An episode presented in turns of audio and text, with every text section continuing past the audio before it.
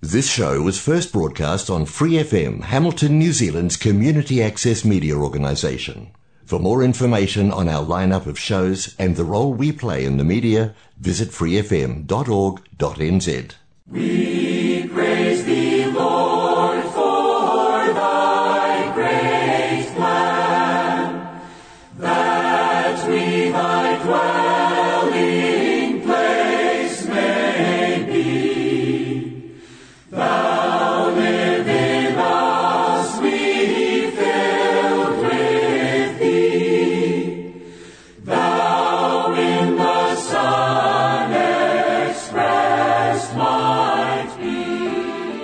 Welcome to the Life Study program on Free FM 89.0. I'm Stuart Finlay. Life Study of the Bible is produced by Living Stream Ministry, Anaheim, California, and brought to you by the church in Hamilton. These programs are based on the ministry of Witness Lee and his 21 year crowning work, The Life Study of the Bible, which focuses on the enjoyment of Christ as the divine life as revealed in the scriptures. We hope that through these studies you will get a deeper appreciation of our dear Lord Jesus. This week, Francis Ball is back with Witness Lee for our third program in the life study of the Gospel of John titled Life Processed for Multiplication. The verses are John chapter 20, verses 1 through 3. If you'd like to contact us, our email address is lifestudyprogram at gmail.com, which we will repeat again later. Now here's Francis and Witness Lee. Francis, in our last program, we had a wonderful presentation dealing with the two aspects of the Lord's death. Could you review the aspect of redemption and the aspect of imparting life in light of the account of the crucifixion seen in the Gospel of John? Well, the account of the crucifixion in the Gospel of John is different in the fact that it brings out these two aspects. In the other Gospels, it only mentions the redemptive aspect. But in the Gospel of John, you do have the two aspects which are shown by the two substances that came out of his side. In verse 34 of chapter 19, it says, One of the soldiers pierced his side with a spear, and immediately there came out blood and water. When the soldier pierced his side, out came blood, that's for the redemptive aspect, and water, that's for the life aspect. Uh, this is indicated, of course, throughout the, the Bible. In Hebrews 9:22, it tells us, uh, without the shedding of blood, there's no forgiveness. So Christ's blood was shed for the forgiveness of sins. In 1 John 1 7 also, it, it mentions the blood of Jesus, his Son, cleanses us from every sin. So this is the aspect of redemption in Christ's crucifixion. In the other aspect, shown in the substance of the water that came out of his side, which shows us that his death was a life imparting death. When he died, his divine life was released, and that's shown by the flowing out of the water. It's like the grain of wheat in chapter 12. Life comes up and it bears much fruit. Christ's death was a releasing of his divine life. This life is imparted into us and is for the producing of the church. So when he died, not only he dealt with our sins, but he also imparted life into us. So these two aspects, the redemptive aspect and the life aspect, with the blood and the water, is brought out in John's account of the crucifixion of Christ. Thank you, Francis. We're going to pick up our life study with a very wonderful but often overlooked detail of the resurrection. Here's Witness Lee. Now, hallelujah. We have come to the resurrection. He passed the examination. He passed the sentence. He passed the death test. And he also passed the resting in human honor. After all, now he resurrected in divine glory. First of all, we have to see this uh, first day of the week. This is the biggest day in the whole Bible. I could only point out to you all the different aspects of this wonderful biggest day. It is called the first day of the week. This means it is a beginning. A week is seven days as a period of time. And the first day of the week is the beginning, the start of this period. And period here signifies age.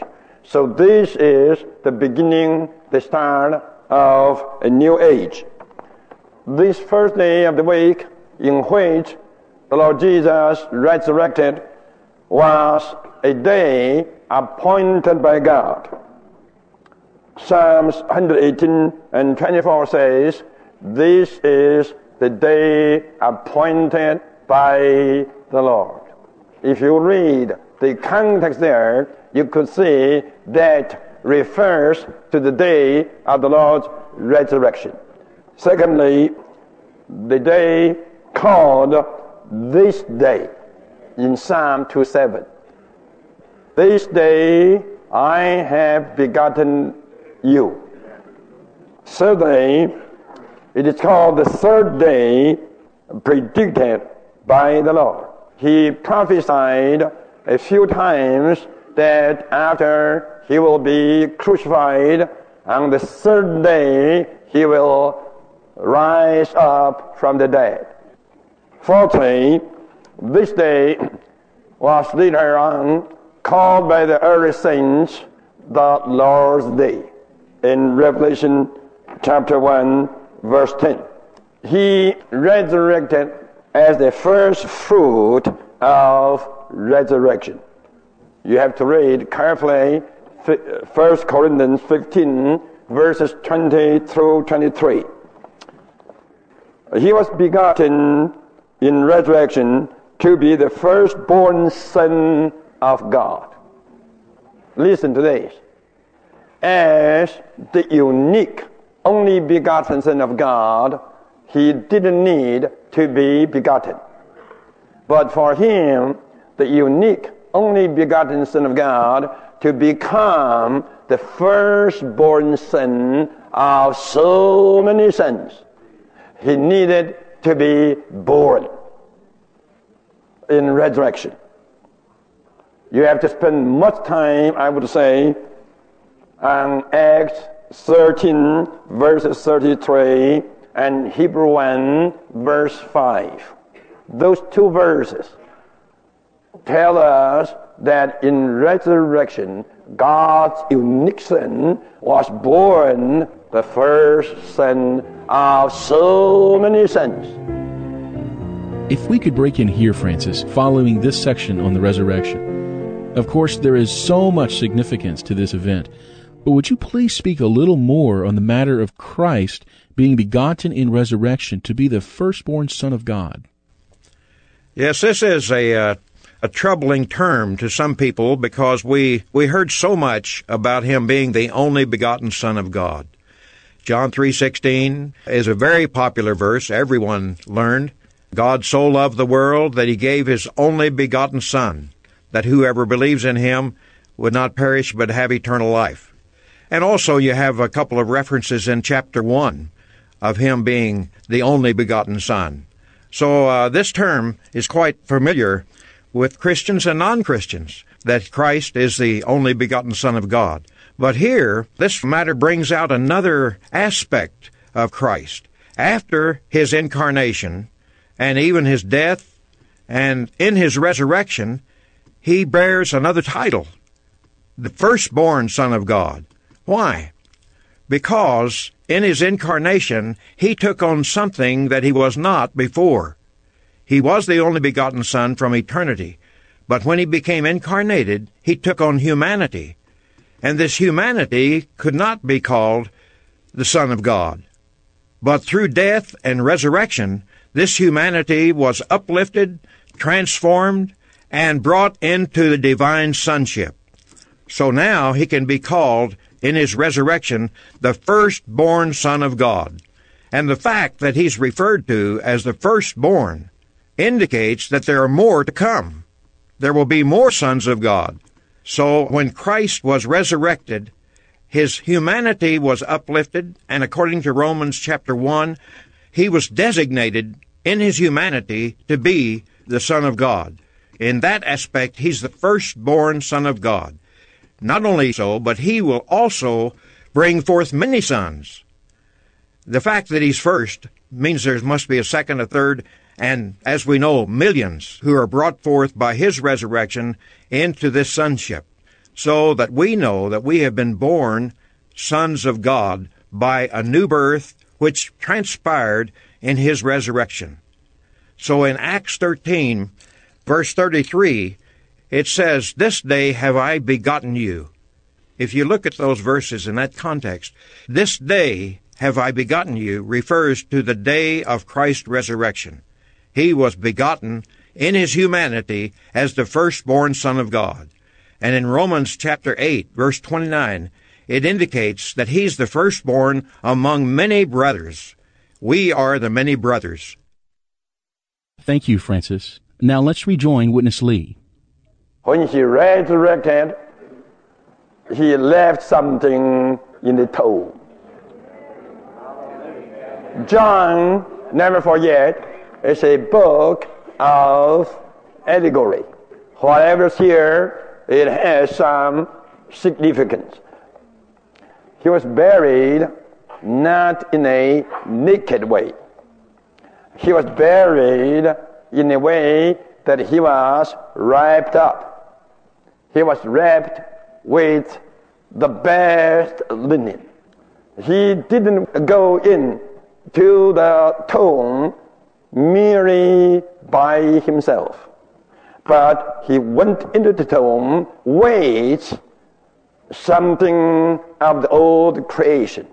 And that signifies the old creation was brought into the tomb by his burial.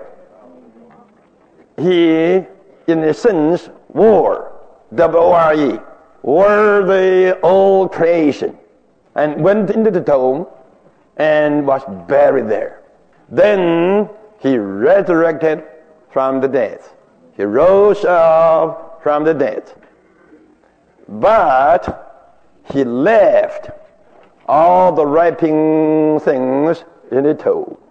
This signifies he resurrected from the dead, leaving all the old creation which he brought into the tomb there as a testimony that he walked away from death.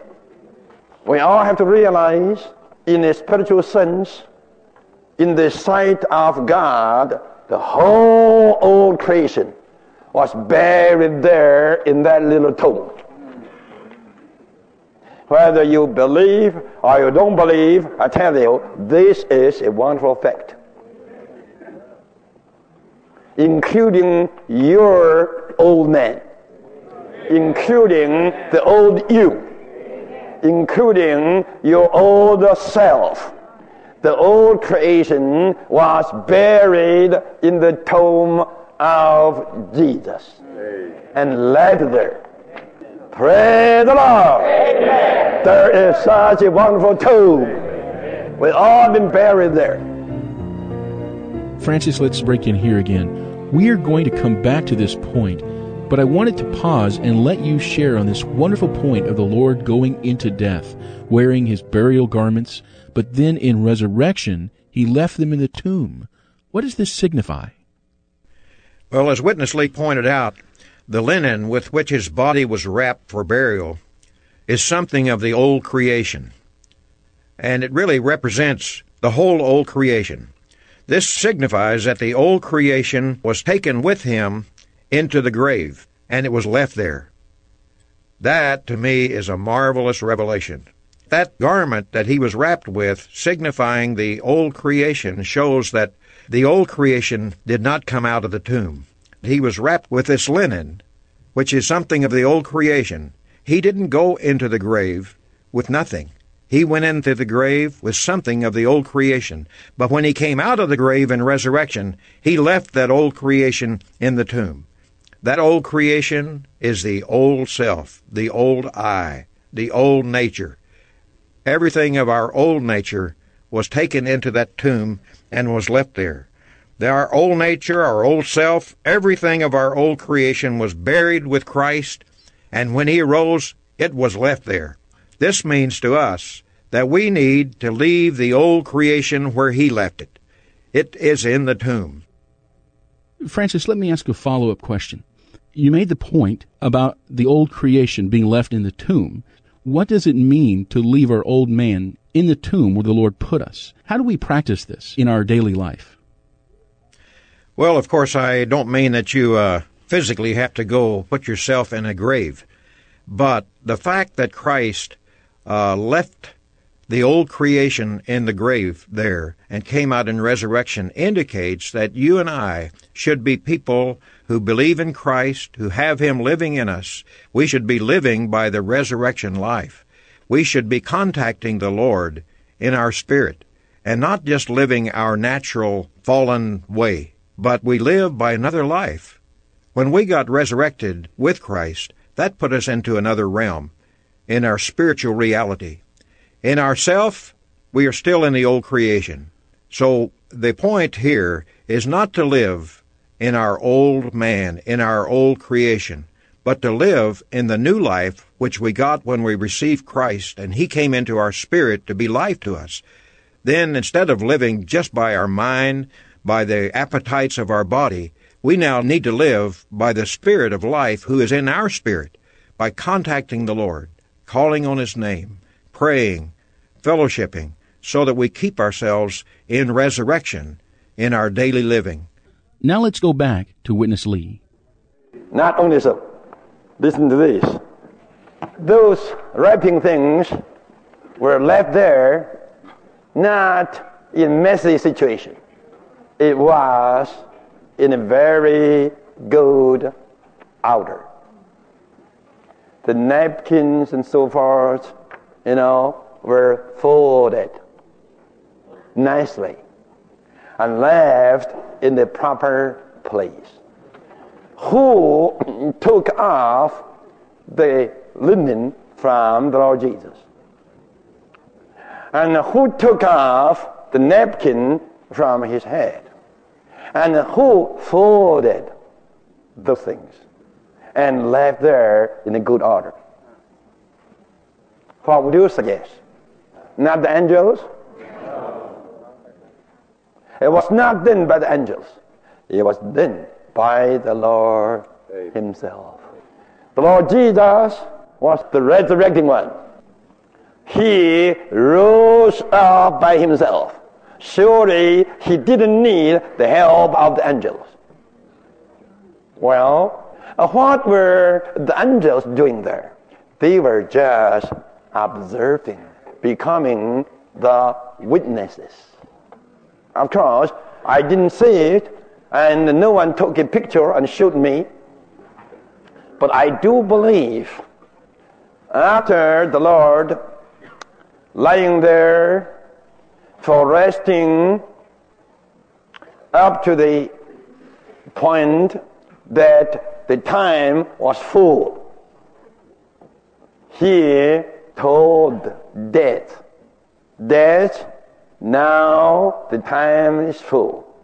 I am going to rise up and to go out of your domain, and uh, I will take off all the wrappings from my resurrected body and keep everything in a good order and live here as a testimony of my rising up from you to my two disciples who are coming to look at the situation. And after this kind of talk, he said, Little dad, goodbye. And he walked out of it. He was not in a rush. He was not so excited. He was uh, very much at peace. He looked around the little death, and uh, the little death can do nothing with him. Death was still trying its best to retain him, to hold him, but no possibility for death to do this kind of thing. He take off the wrappings and he folded everything in a good order and he put in the right place another piece from his head and he folded in another place While the little death was watching.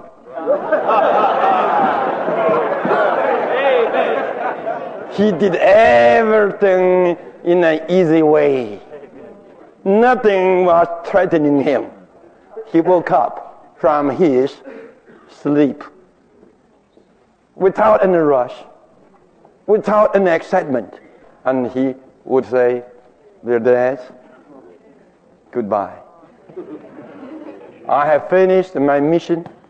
Now is the time for me to walk out of your domain. I tell you, this is the real situation of the Lord rising up from the dead. Even the two angels, my goodness, they were sitting one at the place where the head of the Lord Jesus was, and the other at the place where his feet were. You know, these two little angels were there just like the two cherubim on the propitiation cover. Watching and observing how the glorious Lord, who is the resurrection, oh, did a wonderful job to walk out of the threatening death. Threatening not to Jesus, but to all others. And the two angels were watching, observing. So they became the strongest witnesses that the Lord Jesus resurrected. No hurry, no rush, no fear. I tell you, I do believe so. Based upon what? Just upon this point. Everything left there in a good order. Isn't this marvelous? By the way, I wish to point out one thing more. That is the testimony of the Lord's resurrection was of two sources. One is from men. You know, all the wrappings were offered to the Lord by two honorable disciples, Joseph and Nicodemus. Eventually, what they offered to the Lord by their love toward the Lord became a solid, substantial testimony of the Lord's resurrection. And another source, that is, God sent two angels to be the testimony. So you can see this is the testimony prepared, sent by God. One source is of man on the earth, the other source is of God from the heavens. Praise the Lord.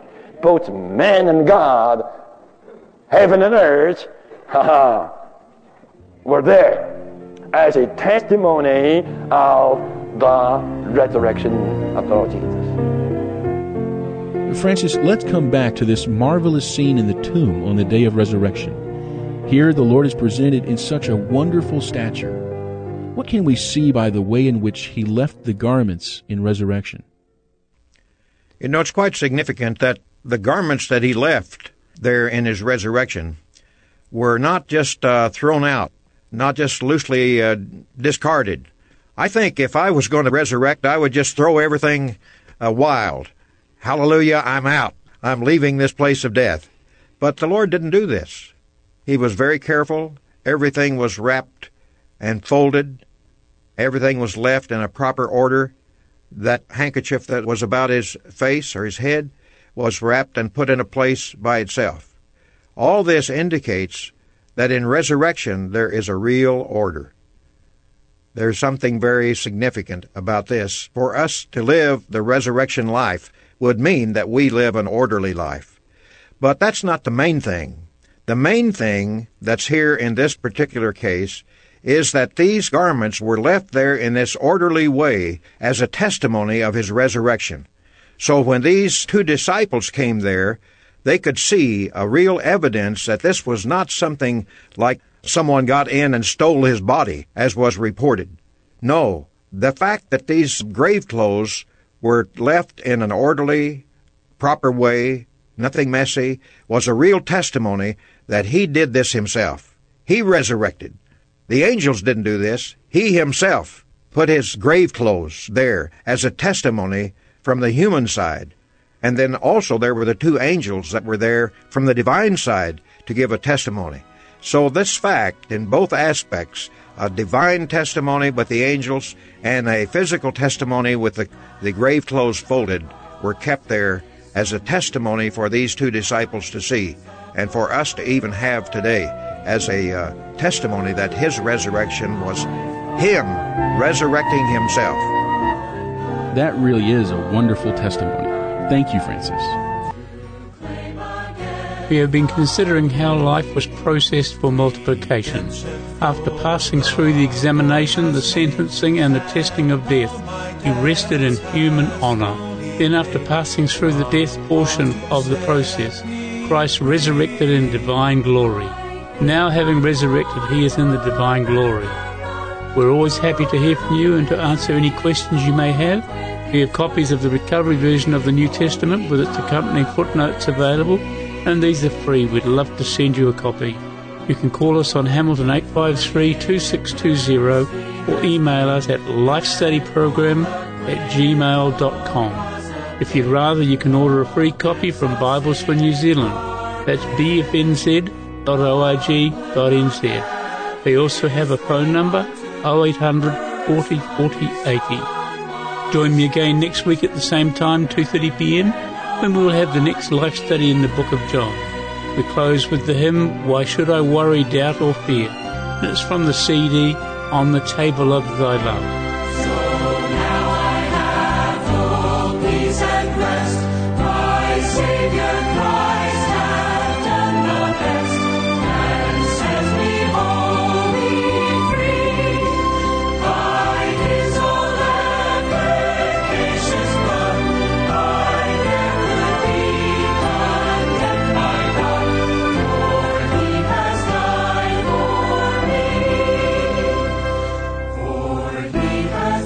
You're listening to Free FM 89.0, a great station supported by New Zealand On Air. We hope you've enjoyed today's Life Study program and thank you for joining us. Thanks for listening to this Free FM podcast. If you want to hear more content like this, you can support Free FM via Patreon. Head to patreon.com slash freefm89 to find out more.